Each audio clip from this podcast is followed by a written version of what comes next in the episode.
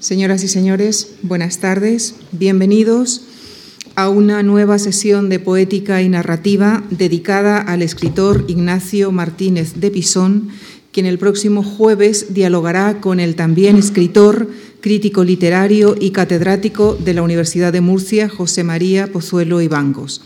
En nombre de nuestra fundación quisiera expresar a ambos nuestro agradecimiento por haber aceptado esta invitación. Ignacio Martínez de Pisón es autor de más de una docena de obras, entre las que destacan el libro de relatos El fin de los buenos tiempos y las novelas La ternura del dragón, Carreteras secundarias, María bonita, El tiempo de las mujeres y Dientes de leche, así como el ensayo Enterrar a los muertos. Sus trabajos más recientes son Partes de guerra, volumen en el que 35 relatos de diferentes autores recrean la guerra civil, la antología de cuentos Aeropuerto de Funchal y la novela El día de mañana, publicada el año pasado. Autor también de guiones cinematográficos como Carreteras secundarias, Las 13 Rosas y Chico y Rita. Sus libros han sido traducidos a más de una docena de idiomas.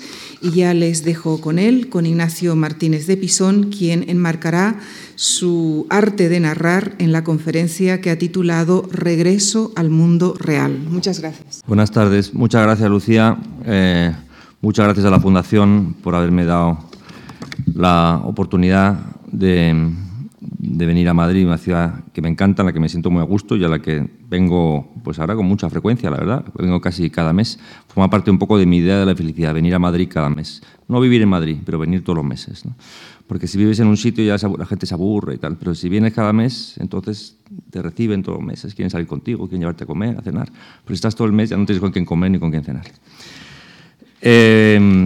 Titulé, cuando me pidieron un título, elegí Regreso al Mundo Real, porque es un poco el resumen de lo que ha sido mi trayectoria como escritor y a lo mejor también la trayectoria de una generación, ¿no?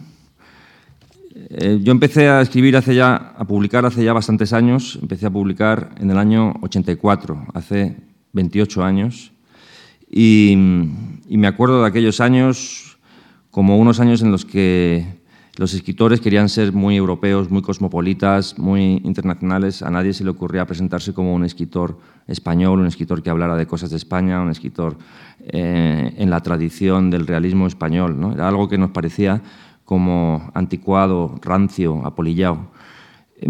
Todos queríamos fingir que habíamos vivido en Nueva York o en París o en algún lugar del extranjero, y nos parecía un poco deshonroso que en nuestras novelas hablaran de nosotros como gente que vivía en España y que había conocido y que había vivido pues esa España, la que viví yo, ¿no? La España, la de finales del franquismo, la de la transición. Y mis novelas pues tenían esa deslocalización que tenían muchas novelas de aquella época, ¿no? Yo me acuerdo, por ejemplo, poco antes de que yo empezara a publicar, pues una de las novelas de un autor de mi generación que triunfó en su momento fue Belvergín, de Jesús Ferrero, y era una novela de un chico de Zamora, pero que estaba ambientada en China, en una China imaginaria, ¿no? Realmente era un poco lo que los escritores que empezamos en aquella época pretendíamos hacer, ¿no? Hablar de cualquier cosa menos de lo que teníamos cerca. Y mi literatura y mis cuentos y mis primeras novelas eran un poco así. Recuerdo La ternura del dragón, que es la primera novela que publiqué en el año 84, gracias a un premio asturiano, un pequeño premio de Asturias. Era una novela en la que no se sabía muy bien en qué ciudad ocurría todo, casi todo dentro de un piso, de los abuelos del protagonista.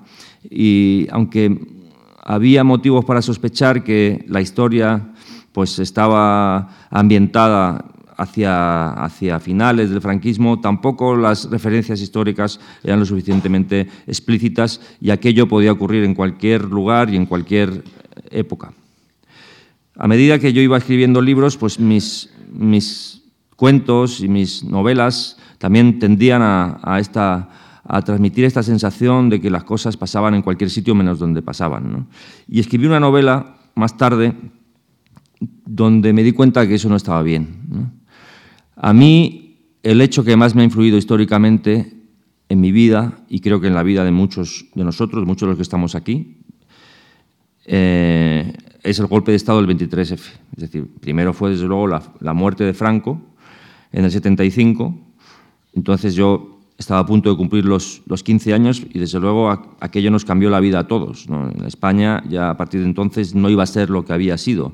España tenía ante sí un futuro muy distinto del que había de la realidad en la que nos habíamos criado. Yo recuerdo, por ejemplo, el hecho anecdótico, pero con una cierta trascendencia simbólica, que es que en mi casa se compró la televisión en color justo el día siguiente a la muerte de Franco, ¿no? Mi madre, que es de familia monárquica, decidió que el televisor en color tenía que entrar en casa justo para la nueva época, es decir, para cuando España volviera a ser una monarquía.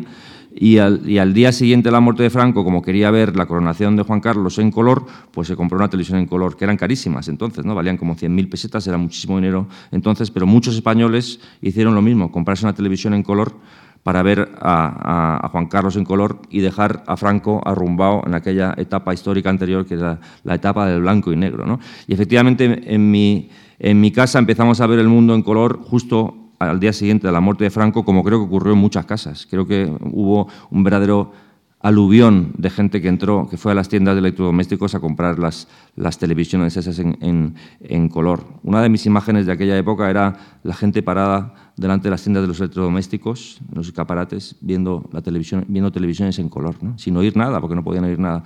Pero había mucha gente siempre parada viendo las televisiones en color, porque era como uno de esos espectáculos inigualables y uno de esos sueños consumistas que entonces casi nadie o muy pocos se podían permitir, ¿no? Pero que ese día, pues en mi casa decidieron permitírselo. Pero el segundo hecho más significativo, perteneciente a la historia colectiva y desde luego influyente en la historia individual de los españoles de mi generación, fue el golpe de Estado el 23 de febrero del 81.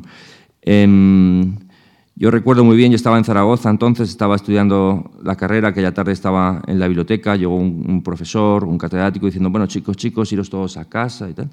Y recuerdo haber pasado la noche oyendo la radio en casa, pensando, bueno, ¿de verdad es posible que esto vuelva atrás? ¿Es posible que España vuelva a ser una dictadura militar? ¿Es posible que, habiendo cambiado España tanto como ha cambiado en estos pocos años, es posible que de repente un golpe de Estado triunfe y volvamos al blanco y negro del franquismo y volvamos al horror anterior?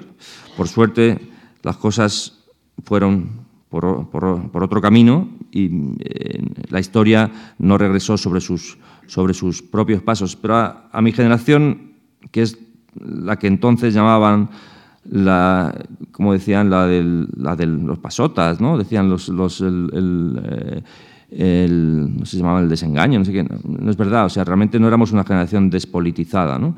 Yo creo que a partir del 23 de febrero del 81, yo creo que nos politizamos. Empezamos por lo menos yo empecé a darme cuenta de lo débil y lo necesaria a la vez que es una democracia, ¿no? Y cómo hay que defenderla y cómo sin un sistema democrático como el que de repente teníamos desde hacía muy poco tiempo, pues era imposible pensar en una convivencia pacífica entre españoles. Por eso, cuando escribí una novela de la que no estoy muy satisfecho y que de hecho no he querido reeditar, y contaba la historia de un chico de Pamplona que a principios de los años 80 decide ir a una ciudad más grande porque ahí es donde vive una prima de la que se enamoró de niño.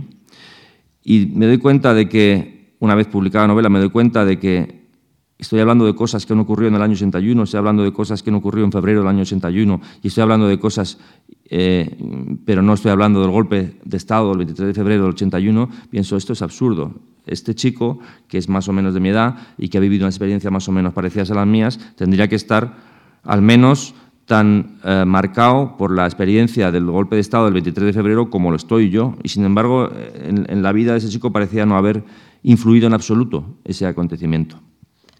Yo creo que ese fue el momento en que empecé a darme cuenta de que un escritor tiene que hablar también de su época, un escritor tiene que ser portavoz de su sociedad, tiene que ser portavoz de su tiempo, ¿no? Buena parte del interés que tenemos que tienen los escritores es precisamente el saber captar y transmitir algo que otros no van a saber contarlo. Es decir, un escritor finlandés que quiera escribir sobre la España de la transición, pues no sé yo si tendrá la misma legitimidad que quienes la hemos vivido y quienes sabemos que aquello nos ha marcado biográficamente. Entonces creo que cada escritor tiene pues una responsabilidad y tiene un compromiso hacia su época y hacia su sociedad. Y me gustan mucho los escritores que hablan de su época y que hablan de su sociedad.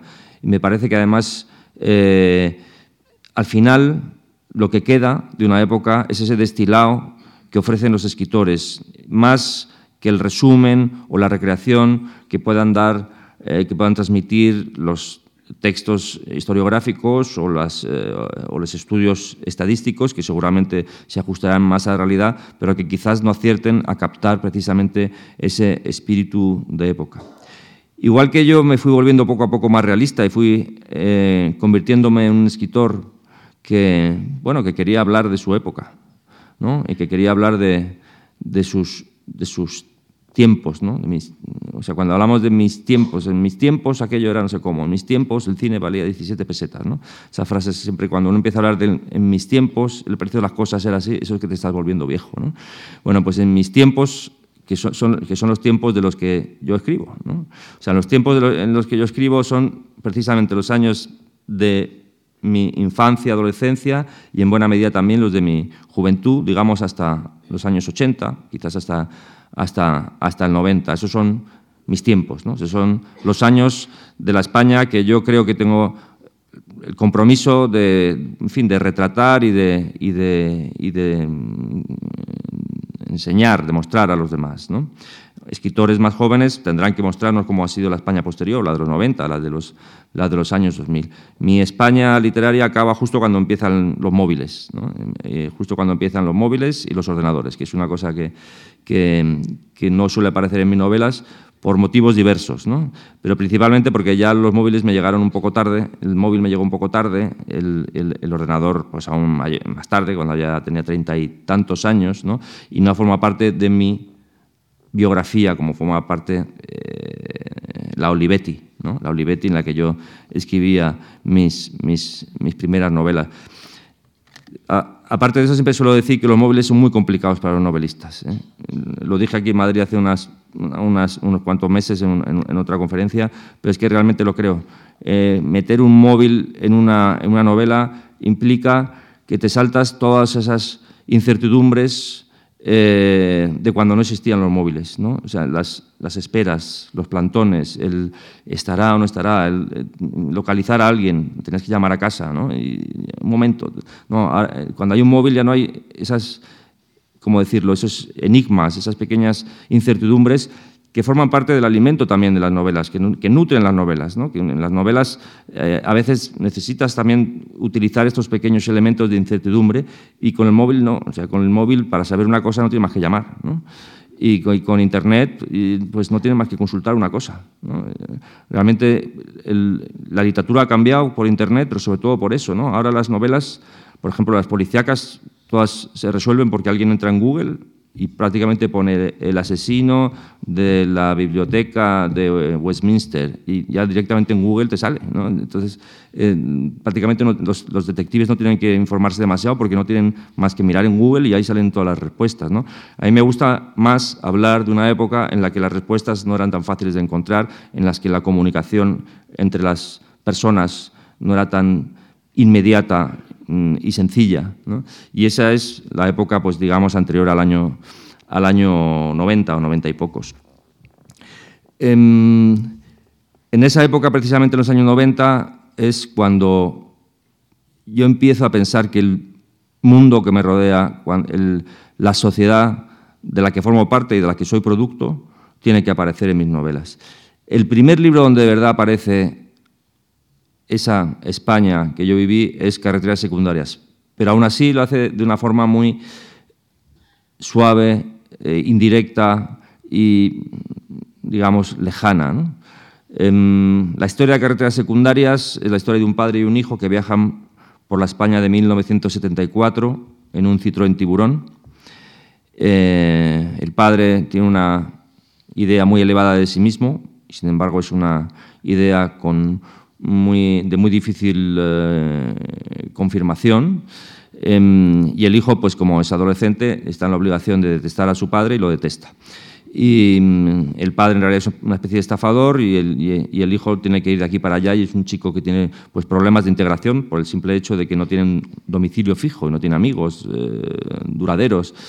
Y esta historia transcurre justo en el año 74, que es el año en que prácticamente ya se dio por muerto a Franco, en el verano del 74. Yo recuerdo en julio, creo que era julio del 74, cuando a Franco le diagnosticaron una flebitis y parecía que se iba a morir, y ya de hecho pues estaba ya todo preparado para la sucesión de Franco. Y yo que estaba en un campamento en los Pirineos con mis hermanos, me acuerdo cómo venían los padres de los niños, los padres de los compañeros, a recoger a sus hijos porque se pensaban pues, que un régimen que había empezado a sangre y fuego con una guerra, pues quién sabía cómo iba a terminar ese régimen, si no iba a terminar también pues, bañado en sangre y provocando una guerra entre españoles, ¿no? Y había esa incertidumbre. En la historia de Carreteras Secundarias, aquello aparece como una especie de telón de fondo histórico en el que más o menos lo que ves es el respeto a la autoridad, ¿no? El respeto a las policías, ese respeto servil que entonces se tenía hacia los uniformes, ¿no? Cuando alguien paraba a un conductor, pues, la gente se asustaba mucho, ¿no? Daba la sensación de que alguien con un uniforme, por el simple hecho del uniforme, tenía más autoridad de la que realmente le correspondía. No era un servidor de los ciudadanos, sino que era una persona que te podía castigar y que de hecho te castigaría con mucha probabilidad, ¿no? por una pequeña infracción. Y estaba también en ese ambiente como de España, de provincias, de España pobretona, de España un poco rancia, en la que se veneraban las cosas extranjeras, ¿no? Es una cosa que yo recuerdo también de mi adolescencia y de mi infancia, ¿no? Los coches extranjeros, ¿no? La fascinación que nos suscitaban los coches extranjeros. En Zaragoza, como había una base americana y los norteamericanos tenían sus coches que los traían de Estados Unidos, lo que nos gustaba era ver esos cochazos de marcas inusuales en España, ¿no? No sé si eran pues, Cadillacs o Dodge o lo que fueran, todos con unas matrículas impresionantes con el nombre de los estados, del estado en el que se había matriculado, ¿no? Montana, ¿no? Eso era, para nosotros era como estar en los programas de televisión que veíamos, ¿no? Era como si la realidad que veíamos por la televisión se manifestara al lado justo de Zaragoza, ¿no? Supongo que ninguno aquí, o no creo que haya nadie, muchos aquí que hayan, veo algún aragonés, a lo mejor alguna vez han visitado la base americana. La base americana era, como todas las bases americanas repartidas por el mundo, era un pedacito de Estados Unidos reconstruido tal cual y era una copia exacta de las casitas de Embrujada, de aquella serie de televisión. O sea, era la típica arquitectura norteamericana con los típicos locales, negocios norteamericanos, con las iglesias, clásica iglesia o templo, que en este caso era un templo que servía para diferentes confesiones religiosas, ¿no? Un campito de golf de 9 hoyos, una bolera, ¿no? O sea, era como una pequeña caricatura o un resumen de una ciudad media norteamericana, de esas que estábamos acostumbrados a ver en las películas y en la televisión. Y yo fui a ver, en dos ocasiones entré a la base americana, una cuando estaba escribiendo la novela y otra vez más tarde para localizar, bueno, varias veces, porque luego se rodó, Carreteras Secundarias se rodó en la base americana una parte y también estuve presente, es decir, estuve varias veces. Y lo que recuerdo más de cuando yo era crío era el mito, si por un lado la izquierda protestaba porque tener una base americana, una base militar americana, al lado mismo de Zaragoza, pegada, de hecho, a Zaragoza, pues era una cesión de soberanía que desde el punto de vista político era algo inaceptable. Para otros era la posibilidad, por ejemplo, de oír la base americana, la radio de la base americana, que ponía una música que no se oía en Radio Zaragoza. o era la posibilidad de oír, de probar la Coca-Cola auténtica, la norteamericana, porque los norteamericanos tomaban Coca-Cola auténtica que les traían en aviones desde Estados Unidos, o incluso la carne norteamericana, que desde luego era muy superior a la carne española, o los Levis Strauss, ¿no? Había un economato que los que conseguían entrar en el economato de la base americana luego hacían negociete con eso, porque vendían los pantalones Levis Strauss auténticos y más baratos. Así que por un lado, en fin, yo decía, sí, es injusto, estos que ponen lo de Yankees Go Home tienen razón, ¿no? Pero por otro lado decía, jo, es que está tan buena la Coca-Cola y la carne esta.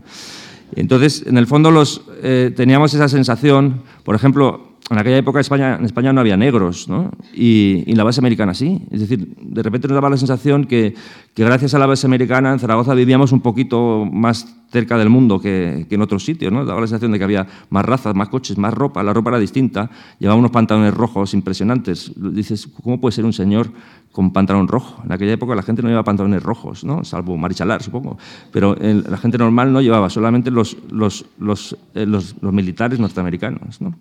Bueno, entonces teníamos esa cosa como de fascinación por lo extranjero que hablaba muy a las claras de cómo éramos los españoles de entonces. El mismo personaje de la novela tiene un coche que es el Citroën Tiburón, que también era como esos coches que veíamos pasar de los turistas franceses que venían a España a veranear, y era como un coche, era como el gran coche francés, ¿no? De hecho, era el coche oficial de los presidentes de la República Francesa. Era un coche, si alguna vez alguien se montó en un Citroën Tiburón de estos, era un coche que ya sentarse dentro y ponerlo en marcha ya era distinto a los demás, porque tenía un sistema de amortiguación o lo que fuera que hacía que nada más ponerlo en marcha el coche se levantaba unos cuantos centímetros. Tenías la sensación de que de repente empezabas a levitar. Era una experiencia distinta de un 1500, un SEAT 600, un 5000, ¿no? Que eran los coches españoles de la época. Y desde luego, visto por fuera, era un coche de otra categoría. O sea, formaba parte de un mundo distinto, ¿no? De un mundo superior.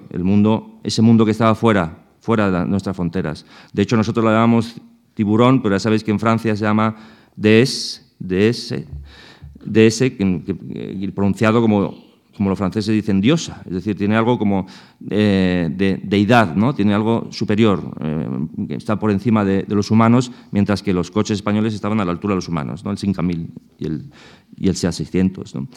Esa fascinación por lo extranjero era muy propio también de aquella época. Yo me acuerdo de los relojes, ¿no? Los relojes Orient, los relojes Seiko, ¿no? Íbamos todos a mirar los escaparates de las tiendas que se llamaban todas igual, Tetuán, Ceuta, Melilla, Tánger, ¿no? Y ahí tenían todos los productos de importación. O Andorra, también había tiendas que supuestamente traían radios de Andorra y traían aparatos de música que en España no se vendían, inexplicablemente, porque no se vendían las cosas en España, no lo sé, pero ahí parece ser que solamente se podían encontrar en estos pequeños bazares que se llamaban Tetuán, ¿no? Y eso hablaba de ese complejo de inferioridad, que tardamos muy poco en quitarnos de encima, es decir, que 5 años después de la muerte de Franco, de repente ya todos nos creíamos, pues, que éramos los más europeos, un país como con siglos de democracia a nuestras espaldas y con una tradición musical y cultural impresionante.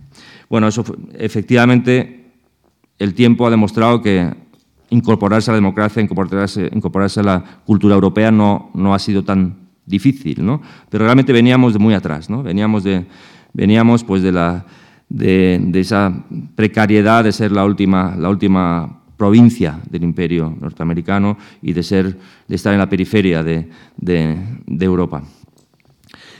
En Carreteras secundarias reflejo eso, y sin embargo lo que no quiero es hablar de la historia de España, no quiero convertirme en un cronista porque no creo que ese sea el papel del novelista. El novelista tiene el privilegio de hablar de esas cosas que no interesan a los historiadores. Los historiadores tienen a su disposición las vidas de los grandes hombres, el relato de los grandes acontecimientos, las grandes guerras, los grandes episodios que han marcado para siempre el curso de la historia. Y sin embargo queda, por debajo de todo eso, queda una franja amplísima en la que se mueven las personas corrientes, ¿no? El señor que pasea al perro, el que tiene una panadería, el que va en bicicleta repartiendo las cartas por los pueblos, ¿no? Y esa gente, a través de ellos también podemos recibir los ecos de la gran historia, ¿no? De la historia con mayúscula. A mí me gusta escribir historias con minúscula, pero esas historias con minúscula de algún modo están siempre reflejando esa gran historia con mayúscula en la que todos estamos inmersos y de la que no podemos de ningún modo escapar. Carreteras secundarias fue para mí la novela, primero la novela más antigua mía de la que me siento satisfecho. Todo lo anterior prácticamente pues lo puedo borrar, ¿no? No me siento muy orgulloso de lo anterior, a lo mejor porque me resulta más fácil identificarme con los libros que he escrito desde Carreteras secundarias, donde más o menos yo ya era como soy ahora. En cambio, los libros anteriores a Carreteras secundarias son libros escritos por uno que era como yo, pero todavía estaba a medio hacer, ¿no? Como sin terminar de cuajar, ¿no? La tortilla esa. Entonces, no me acabo de reconocer en los libros anteriores, en los cuentos anteriores, en las novelas anteriores, y ya curiosamente en Carreteras secundarias empiezo a verme a mí mismo como el escritor que creo que soy ahora, porque de entonces a ahora prácticamente lo que he hecho ha sido, bueno, escribir, contar historias distintas, pero el escritor que hay detrás es más o menos el mismo, ¿no? Y es un escritor que cuenta pues historias que transcurren en España, algunas de ellas en Zaragoza, y que transcurren más o menos en la misma época, pero que son historias que intentan hablar al ser humano de cosas que han pasado siempre y en todas partes. Es decir, creo que siempre, aunque no renunciemos a esa faceta de hablar de nuestra época, un escritor tiene también que buscar trascender su época y su país, ¿no? Y tiene que hablar de cosas universales y cosas eternas. Y a mí me gustan los grandes temas de los que se ha escrito siempre. O sea, a mí me gustan los grandes conflictos familiares, me gustan los problemas entre padres e hijos, me gustan los problemas entre maridos y mujeres. Es decir, yo no descubro temas nuevos. Siempre estoy escribiendo sobre temas de los que se ha escrito desde la tragedia griega, o sea, 2000 y pico años escribiendo más o menos sobre estos temas, pero cada vez, cada uno que escribe sobre un tema de esos, estoy seguro de que aporta algo distinto, o por lo menos la actualiza, ¿no? Actualiza los temas viejos, ¿no? y los acerca a su época y los hace más próximos, ¿no? Pues en Carreteras secundarias empiezo a ser el escritor que creo que sigo siendo ahora, 17 o 16 años después, y es un escritor donde cuyos personajes se mueven en un mundo cada vez más reconocible. De hecho, a partir de ese libro, las ciudades empiezan a tener nombre, las calles empiezan a tener nombre. No solo eso, sino que ahora me gusta escribir los libros teniendo los planos de las ciudades al lado, ¿no? Me gusta saber por dónde se mueven. Y además me gusta saber qué tipo de comercio, qué gente hay en esas calles, cómo eran. La realidad es tan rica, la realidad es una reserva de historias tan fértil que renunciar a ella es disparatado. Tenemos que, precisamente, que para un escritor lo más fácil es confiar no en su imaginación, sino en la realidad, que te proporciona mucho más material que el que tu imaginación en su momento más fecundo te pueda proporcionar jamás, ¿no? Y la realidad cada vez alimenta más mis novelas, hasta el punto de que, por ejemplo, me ocurre eso, que ahora necesito tener ya los planos para saber por dónde se mueven los personajes, saber cómo eran los comercios, ver las fotografías de las calles, saber cómo se llamaba la gente, cuáles eran los apellidos normales de esas zonas o de esas ciudades. Esas son cosas que, la verdad, en la época que yo escribía Carreteras secundarias, todavía Internet estaba pues en mantillas y era muy difícil encontrar información, ¿no? Ahora es mucho más fácil encontrar información. Ahora, con todos los foros, las fotografías que la gente cuelga, los textos de carácter informativo o autobiográfico que encuentras en Internet, tienes muchísima documentación disponible precisamente para contar esas pequeñas historias de esas pequeñas personas que son las que a mí me interesan como novelista. Bueno, saltaré un libro que no me interesa mucho y pasaré a un libro que se llama El tiempo de las mujeres, donde precisamente aparece el golpe de Estado el 23 de febrero. El golpe de Estado el 23 de febrero, que ya he dicho que yo lo viví en Zaragoza, estas chicas también lo viven en Zaragoza, son tres hermanas que, bueno, quedan huérfanas al principio de la novela. Yo me había prometido a mí mismo que nunca más volvería a escribir sobre huérfanos. Mi padre se murió cuando yo era pequeño y entonces en mis novelas abundaban los huérfanos. en La ternura del dragón, en Carreteras secundarias, en no sé cuántos relatos míos, siempre el protagonista era huérfano, o de padre, o de madre, o de los dos, ¿no? Entonces llegó un momento que dije, es que no puede ser que todos mis protagonistas sean huérfanos. Me puse a escribir, a empezar una novela que quería que tuviera por protagonistas a tres chicas, a tres hermanas, y que quería que pasara a finales de los años 70, a principios de los años 80. Entonces dije, bueno, vamos a ver, vamos a empezar a contar una historia, un episodio en el que las chicas se presenten a sí mismas haciendo lo que tienen que hacer y hablando como tienen que hablar. Y justo el primer episodio que se me ocurre para presentar a esas tres chicas que van a ser las protagonistas de esas novelas es las tres chicas yendo con su madre a buscar el coche de su padre que ha quedado delante de un burdel donde el padre ha muerto mientras estaba acostándose con una prostituta. Es decir, que yo quería que mis chicas no fueran huérfanas por una vez y en las primeras tres páginas del libro ya he matado al padre, ¿no? Pero en fin, la historia de esas tres chicas es la historia de cómo el papel de la mujer ha cambiado en España de forma muy drástica. Cómo la generación de la madre de estas tres chicas es una generación de mujeres a la que no habían educado para llevar la rienda de sus vidas, ¿no? Y como estas tres chicas ya forman parte de una generación, que es la mía, en la que ya ellas pues, tienen que llegar a ser dueñas de su destino y dueñas de sus propias vidas, ¿no? Y hay esa colisión entre cómo las chicas, pues ante ese hecho brutal e inesperado que es la muerte de su padre, reaccionan buscando el camino que les corresponde en la vida, que es un camino distinto del que seguramente estaba previsto para ellas, ¿no? Pero también es la historia de cómo la madre que ha quedado viuda joven, es incapaz de pues, reaccionar, ¿no? O le cuesta mucho reaccionar y de adaptarse a ese nuevo tiempo en el que bueno, ella tiene que adoptar un papel más protagonista y tiene que ser una persona con más iniciativa y tiene que intentar ser pues, dueña de su propia vida, ¿no? Digamos que esa mujer corresponde un poco a la generación de mi madre, que ahora tiene 77 años, ¿no? Mi madre quedó viuda en el año 70 y lo que yo recuerdo, que de hecho inspiró uno de los problemas de este personaje, de esa novela. Lo que yo recuerdo de aquellos primeros meses en mi casa era los grandes problemas que tenía mi madre para sacarse el carnet de conducir, ¿no? Es decir, como todas las mujeres de aquella época, era muy difícil, las mujeres de la edad de mi madre, muy pocas tenían carnet de conducir. Todavía era la época en la que a una chica que llevara, a una mujer que condujera coche, aún le decían desertora de la cocina, ¿no? Porque lo normal era meterse con la chica que estaba aparcando mal o que estaba conduciendo su coche, ¿no?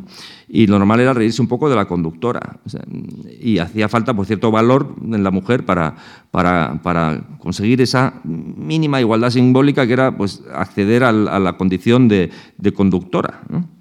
Y mi madre no empieza a conducir un coche hasta que, bueno, empieza a sacarse el carné hasta que ya se ha muerto mi padre. Yo no sé cuántas veces suspendió el examen práctico. Bueno, o sea, si digo 30, a lo mejor exagero, pero a lo mejor no, ¿eh? A lo mejor tardó 30 veces.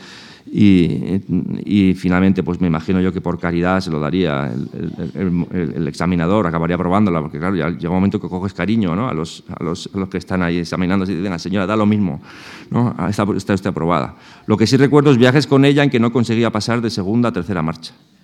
Para mí esa es una de las cosas, cuando yo tenía 10 años o 11, era una de esas cosas que la vida te presenta como un reto insuperable, ¿no?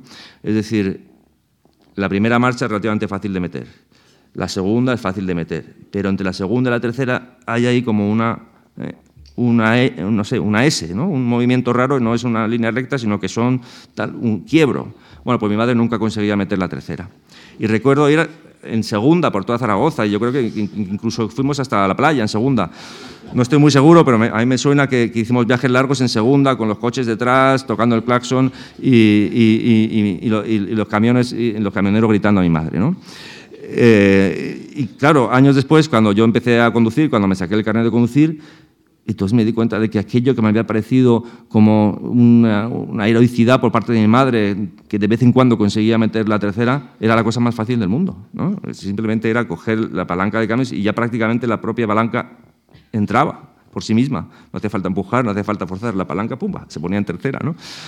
Bueno, finalmente mi madre la verdad es que conduce muy bien todavía a su edad, pero para mí era como uno de esos grandes retos, ¿no? Un reto simbólico. Para una mujer de esa generación era el reto de mujer que tiene que equipararse a los hombres en la cosa más masculina, o que entonces era conceptuada como más masculina, que era los cacharros, los coches, ¿no? Siempre estaba como... era como masculino de los coches, ya aún lo sigue siendo, ¿no? El entender de coches, saber, yo qué sé, cargar una batería o... no sé, entender lo que quieren decir los aparatitos del coche, ¿no? Y bueno, mi madre consiguió aprender y mi personaje consiguió aprobar el carnet de conducir, lo cual no quiere decir que luego condujera. Tiempo después me enteré de que existe, bueno, como ahora todos los problemas mentales o de inadaptación al medio tienen un nombre científico, me enteré de que eso se llama amaxofobia. Por lo visto, amaxofobia, que viene fobia en griego, por lo visto es miedo, y amaxo, por lo visto, como carro o vehículo. Y se da con mucha frecuencia entre gente que, aunque sabe conducir, le entra un terror imposible de controlar al hecho de conducir, ¿no? Yo tengo una amiga que efectivamente le ocurría esto, ¿no? Es una escritora de Zaragoza que tenía el carnet, lo aprobó sin problemas, pero ya en cuanto se puso a conducir se daba cuenta que se quedaba bloqueada, era incapaz de mover el coche. Una vez que salía con el coche decía, no, es que yo no me atrevo, yo no puedo, yo no sé, ¿no? Era un ataque de nervios que le impedía conducir, ¿no? Bueno, entonces al final esta amiga se lo tomó con bastante disciplina, decidió que tenía que superarse, si todo el mundo era capaz de conducir, ¿por qué ella no? ¿No? Y entonces un día se fue con una amiga, dijo, bueno, me lanzo y que sea lo que Dios quiera, ¿no? Y cogió el coche, se fue hasta Huesca, ¿no? Que no es mucho, Zaragoza a Huesca, es una autovía, es muy poco, son 60 kilómetros, ¿no? Pero en fin, para ella eso era un momento épico, ¿no? Entonces consiguió llegar a Huesca y claro, como había conseguido sin ningún problema llegar a Huesca, lo primero que hicieron fue tomarse un vino para celebrarlo. Cuando volvieron de vuelta, le paró la Guardia Civil, le hicieron soplar y le retiraron el carnet. Bueno, pues lo que tenía la madre de las chicas de mi novela era precisamente amaxofobia, ¿no? Pero hay un momento bonito al final, que es cuando ella, digamos, por una emergencia que surge, porque es la única que está en condiciones de conducir y tiene que conducir porque ha habido un pequeño accidente y tal, ella tiene que coger el coche y conducir y llegar hasta el hospital, ¿no?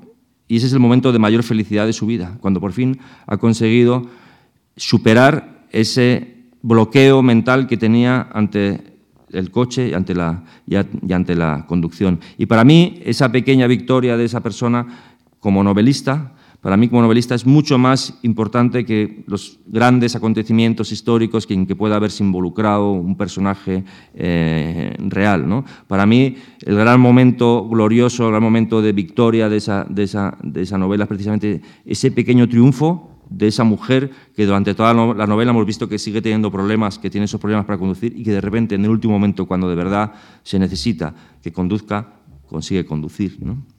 Después de El tiempo de las mujeres, escribí el libro que más cerca está de, digamos, la historia con mayúsculas. Es un libro que se llama Enterrar a los muertos, es un libro al que llegué por casualidad. No es una novela, o al menos no es una novela entendida de la forma clásica y convencional, porque es una historia en la que no hay ficción. Es una historia en la que todo lo que cuento pues lo he intentado documentar o lo he documentado, y allá donde no ha llegado mi documentación pues lo advierto al lector y digo, bueno, aquí no sé si esto es así, en todo caso lo lógico que tendría que haber ocurrido sería esto, ¿no? Y es la historia de un traductor y profesor español que vivía en Estados Unidos y que con su familia solía venir todas las vacaciones de verano a España y que también vino a pasar las vacaciones en el año 36. Este señor, que se llama José Robles, era traductor de John Dos Pasos. Si ustedes han leído en español Manhattan Transfer, sigue siendo la misma traducción que hizo José Robles en el año 29 y sigue teniendo los mismos defectos, porque, bueno, defectos. Los libros entonces se traducían de una manera distinta, como se traducen ahora, y seguramente es un libro que tendría que, una traducción que tendría que corregirse, ¿no? Bien, el caso es que este señor, amigo de John Dos Pasos, traductor de John Dos Pasos, un intelectual, una persona pues relacionada con los intelectuales españoles, especialmente con los madrileños, porque a él lo que le gustaba eran las tertulias de café de Madrid. Esos 2 o 3 meses que pasaba en Madrid en verano, pues tenía relación con todos los escritores de la época de Madrid, ¿no? Y tuvo la mala suerte de que esas vacaciones del año 36 pues, se alargaron y se convirtieron en unas vacaciones trágicas, porque él, al poco tiempo, él que trabajó de intérprete para los generales soviéticos, dada su condición de persona políglota, de que sabía francés, inglés y quizás un poco de ruso, pues bueno, acá, un día, cuando ya el gobierno se había trasladado a Valencia, unos paramilitares que trabajaban para la embajada soviética, digamos, lo detuvieron, lo secuestraron y de él nunca más se volvió a saber. Es decir, él fue un republicano que fue secuestrado y desaparecido y asesinado por gente que decía trabajar por la República. Y la historia de Robles y de la investigación que hice para averiguar qué pudo ser de él, pues era también la historia de la familia de Robles, ¿no? Para mí también me interesaba tanto lo que ocurrió con José Robles como lo que ocurrió con su mujer y ocurrió con sus hijos, ¿no? Y la historia de su mujer y sus hijos, cuando acaba ese verano, pues la historia de una mujer y una hija que acaban yéndose andando hasta la frontera francesa para de ahí exiliarse en Francia y finalmente en México, y la historia del hijo y la historia de un chico que se ha presentado voluntario al Ejército Popular y que prácticamente en la primera operación militar en la que interviene una unidad del ejército franquista lo detiene. Bueno, pues se había quedado dormido, no es que estuviera haciendo grandes cosas, se había quedado dormido con otro amigo ahí debajo de un árbol y llegaron unos militares nacionales y lo llevaron y lo metieron en un campo de concentración, fue juzgado en un consejo de guerra y condenado a muerte. No llegó a ser ejecutado, sino que al cabo de unos años la pena se conmutó por una pena a 30 años, que luego fue 20 años y que finalmente pues, le permitieron salir de la cárcel y consiguió escapar de España y reunirse con su mujer y con su hermana ya 10 años, a las que llevaba 10 años sin ver, consiguió reunirse con ellas en México. Bueno, aquí con esta historia realmente yo me estrené o debuté como investigador. Ahí me di cuenta de lo fácil que es investigar cosas. A lo mejor los novelistas lo fían todo a su imaginación porque piensan que es muy complicado documentarse, ir a un archivo o preguntar a alguien, ¿no? Y es al revés, es facilísimo. Todo el mundo está dispuesto a contarte cosas, todo el mundo está dispuesto. Los archiveros son gente que te facilita las cosas cuando tú quieres mirar cualquier dossier, carta, archivo. Siempre tiene la gente disponible, hay gente simpaticísima en todo el mundo que está dispuesta a hacerte fotocopias de lo que tú les pidas.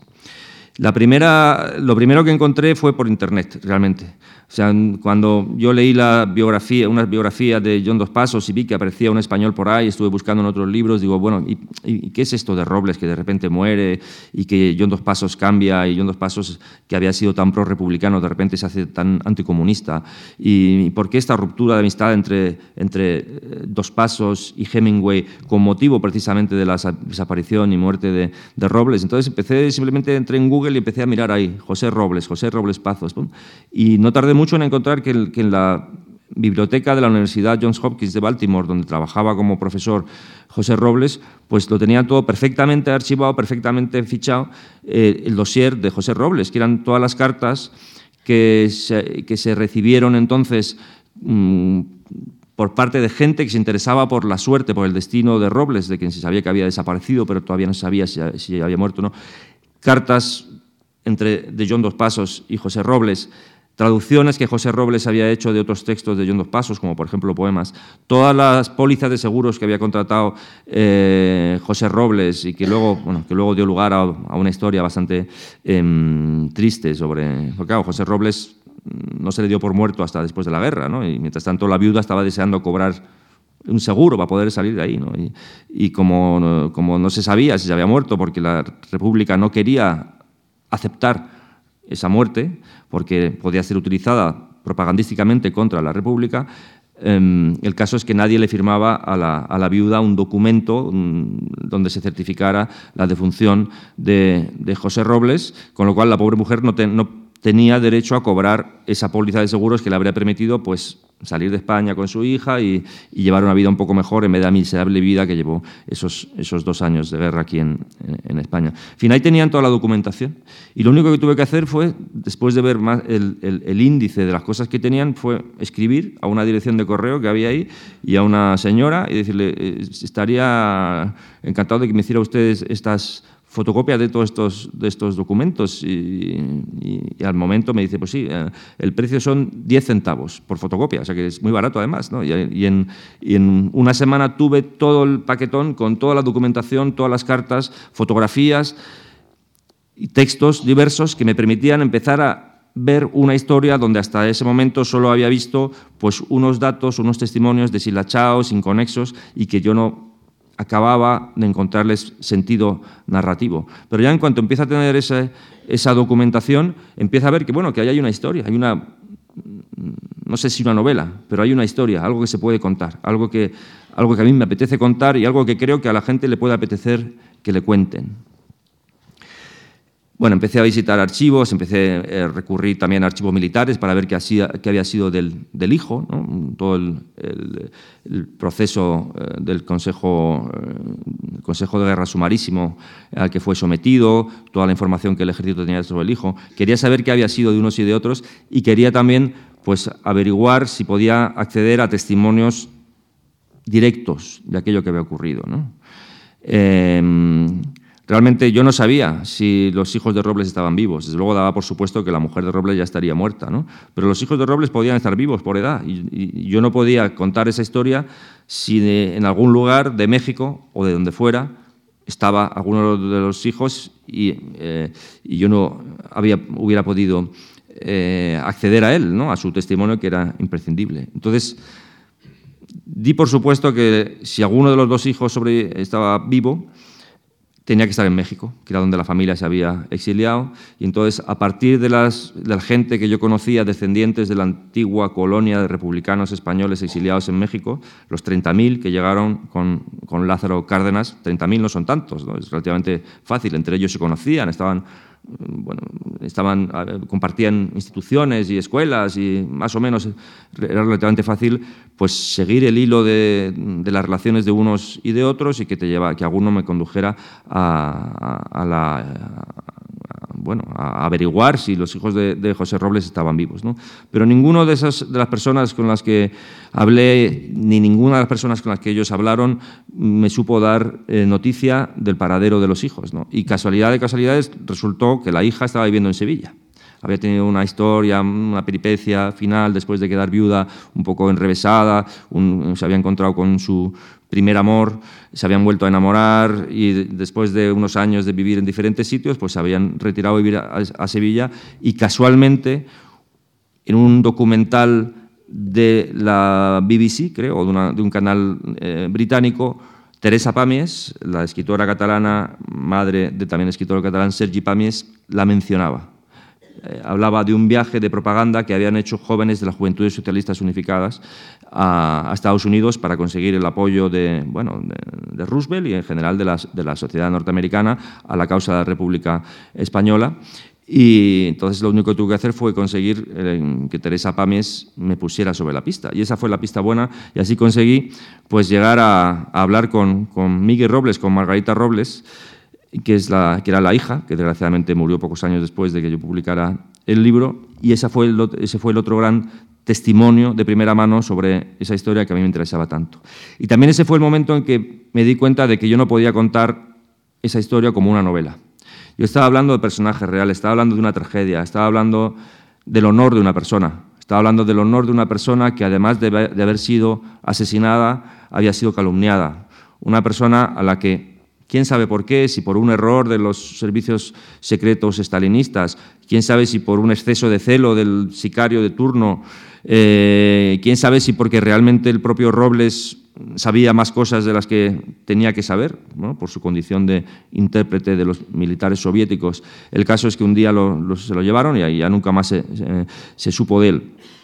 Y en fin, y el honor de este hombre se manchó después porque, para justificar su muerte, que fue utilizada propagandísticamente por los nacionales, especialmente en Estados Unidos, ¿no?, dado que él era profesor en Estados Unidos, pues digamos, los católicos norteamericanos, que eran tan favorables a los nacionales, a Franco, utilizaron la muerte o la desaparición de Robles como un argumento para hablar de la crueldad y la barbarie que se practicaba, según ellos, en el lado republicano, ¿no? Entonces, las calumnias que llovieron luego sobre la memoria de esa persona que había sido secuestrada y asesinada, pues merecían que yo hablara o contara su historia ateniéndome a la realidad. Yo no podía desvirtuar esas verdades que yo había ido descubriendo, mezclándolas con episodios que fueran producto de mi imaginación. No podía de repente novelar, no podía hacer literatura o novelería, ¿no? Literatura aquí tomado en el sentido peor del término.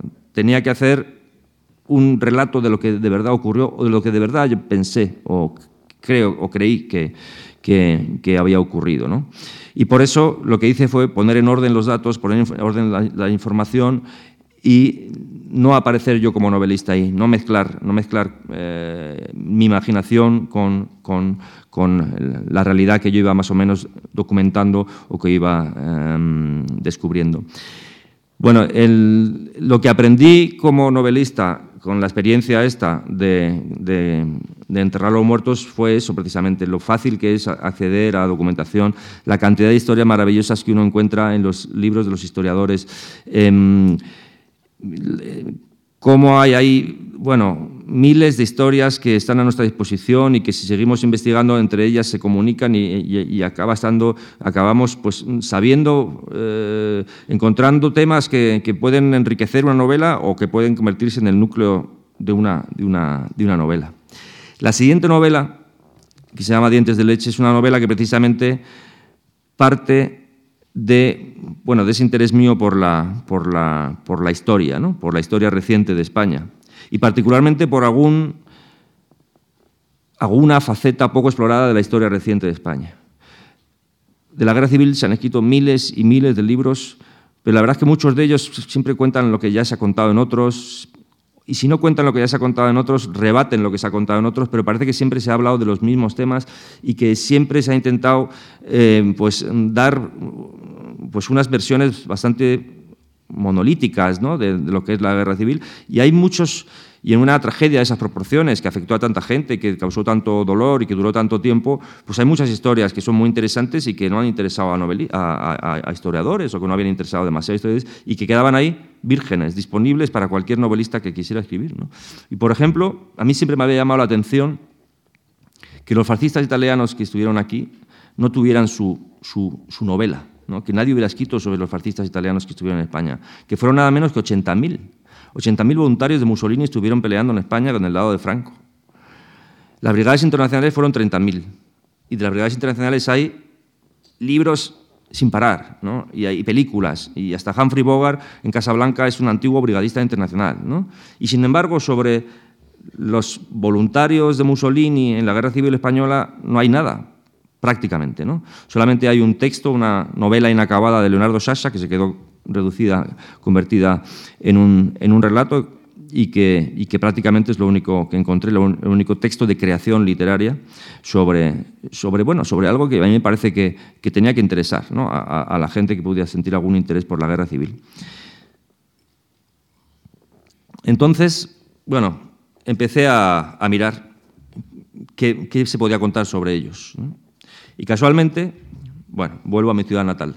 Hace 30 años que vivo en Barcelona, voy mucho por Zaragoza, es una ciudad a la que me gusta mucho volver.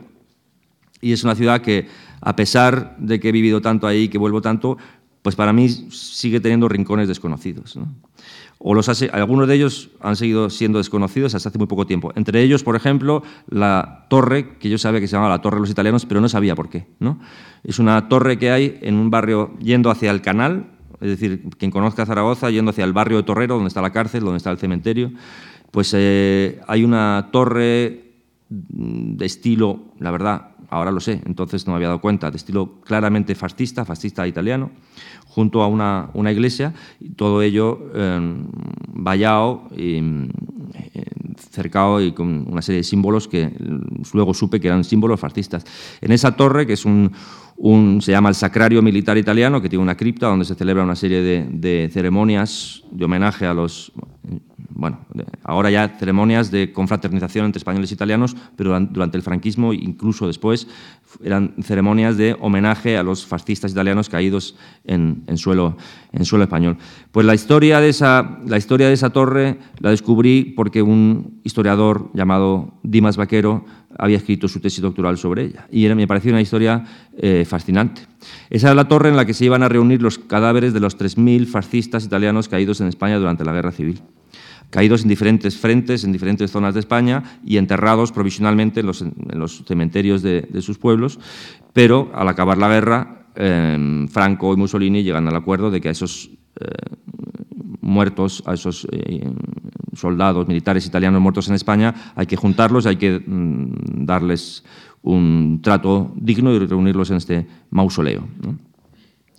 Entonces empieza a construirse esta torre del Sacrario Militar Italiano y empieza a construirse, pues como os podéis imaginar, siendo una obra pública, la cosa va a ir despacio, mal, va a haber desfases presupuestarios, ¿no?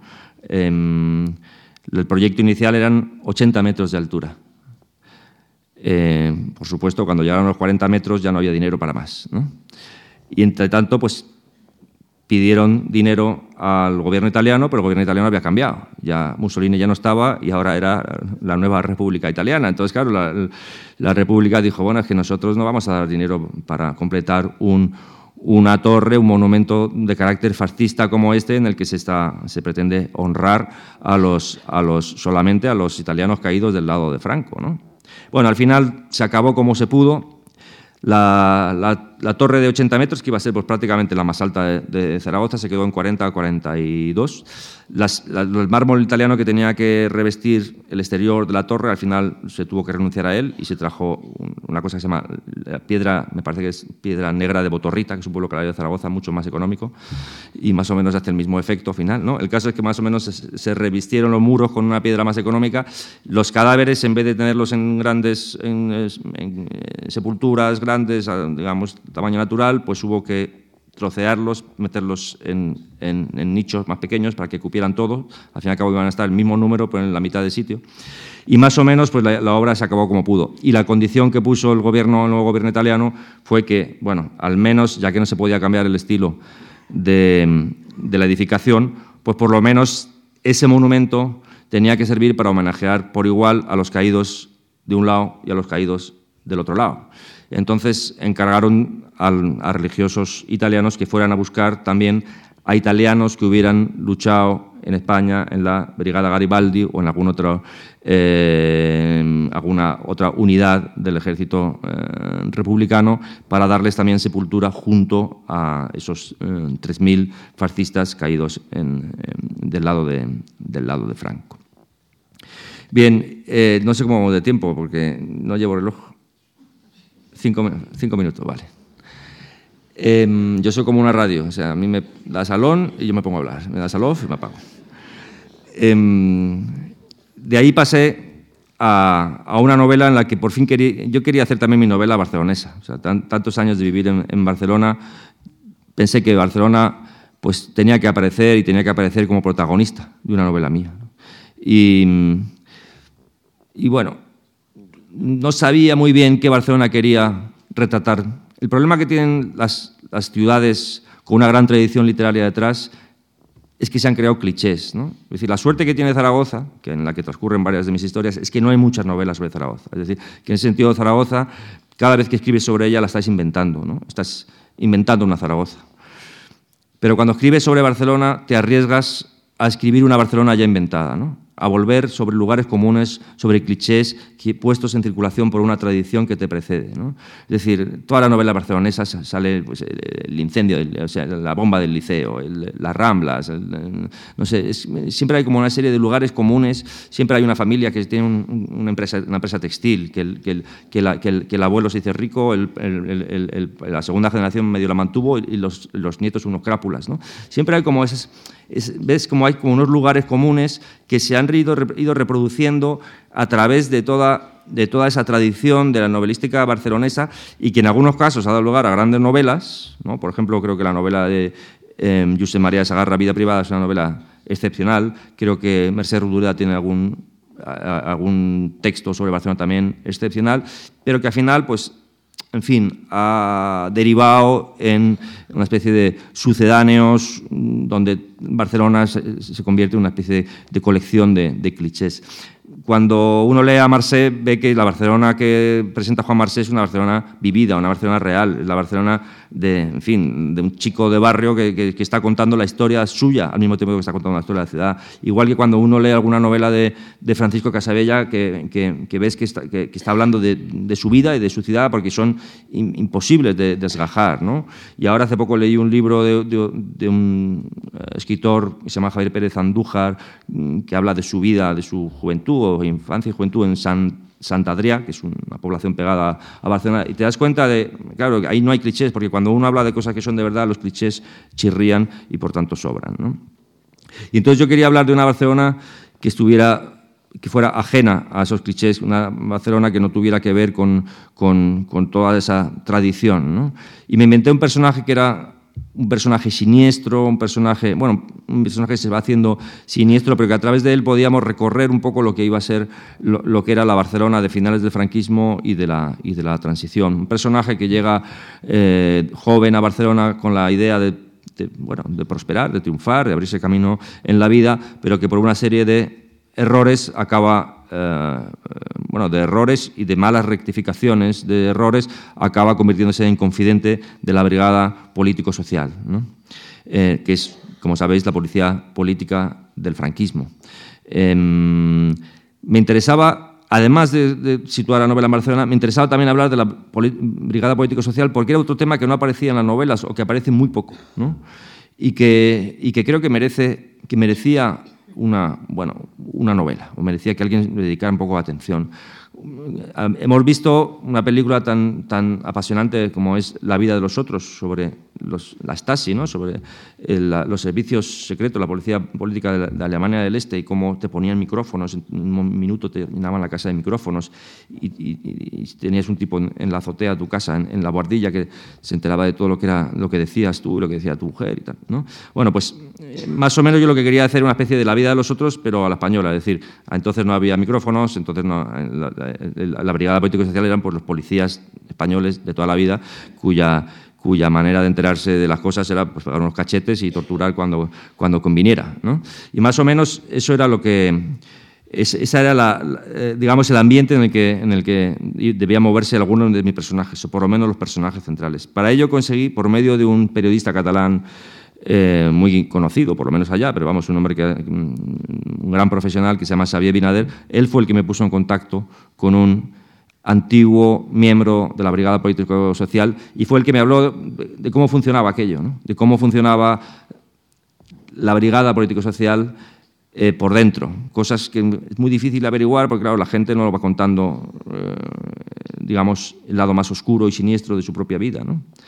Y de su propia actividad profesional, y en general la gente tiende a ocultar esas cosas, ¿no? Pero este hombre que era joven en aquella época y que no estaba contaminado por tanto como los viejos, ¿no? Que habían sido veteranos de la guerra civil y tal, este era un joven policía con una idea de profesionalidad, pues me contó una serie de cosas, ¿no? Y me contó, por ejemplo, que los confidentes cobraban, ¿no? Que había una pequeña cantidad para los confidentes y que se les podía pagar una mensualidad, ¿no? Entonces mi personaje se convirtió en una especie de profesional del chivatazo, profesional de la delación, es decir, en una persona que por dinero está dispuesta a vender a quien haga falta, que no que para él todo tiene un precio y que para él todo es susceptible de ser vendido, ¿no? Por tanto, una persona que no va a tener afectos, una persona que no va a tener lealtades, una persona que va a estar sola en su vida y una persona que va a ser desgraciada, ¿no? Y al mismo tiempo una persona compleja, una persona que, de la que siempre queremos saber más cosas, porque si algo me asusta de las novelas es el maniqueísmo, el reduccionismo, el hacer que la gente sea unidimensional, ¿no?, por decirlo de alguna manera. Creo que el compromiso del novelista es buscar la complejidad de las cosas, ¿no?, indagar en la complejidad de las cosas. E incluso un personaje como ese, pues es un personaje que tuvo sueños en algún momento, que tiene cierta capacidad de enamorarse, que al final acaba volviéndose medio loco, ¿no?, que al final acaba metiéndose en historias de creer en esoterismos y en ovnis y tal, ¿no? Y un personaje que, visto desde diferentes perspectivas, de diferentes puntos de vista de la gente que lo conoció, pues uno va rozando o va acercándose hacia esa complejidad. Creo que el novelista tiene precisamente que celebrar la complejidad del mundo y al mismo tiempo tiene que indagar en ella, ¿no? Y que incluso una persona como este, un confidente de la policía política franquista, es un hombre digno de ser tratado con el respeto que merece una persona, pues, compleja y especial. Y no voy a hablar más porque me parece que ya se han pasado los 5 minutos, así que les agradezco mucho que me hayan escuchado con tanta atención. Muchas gracias.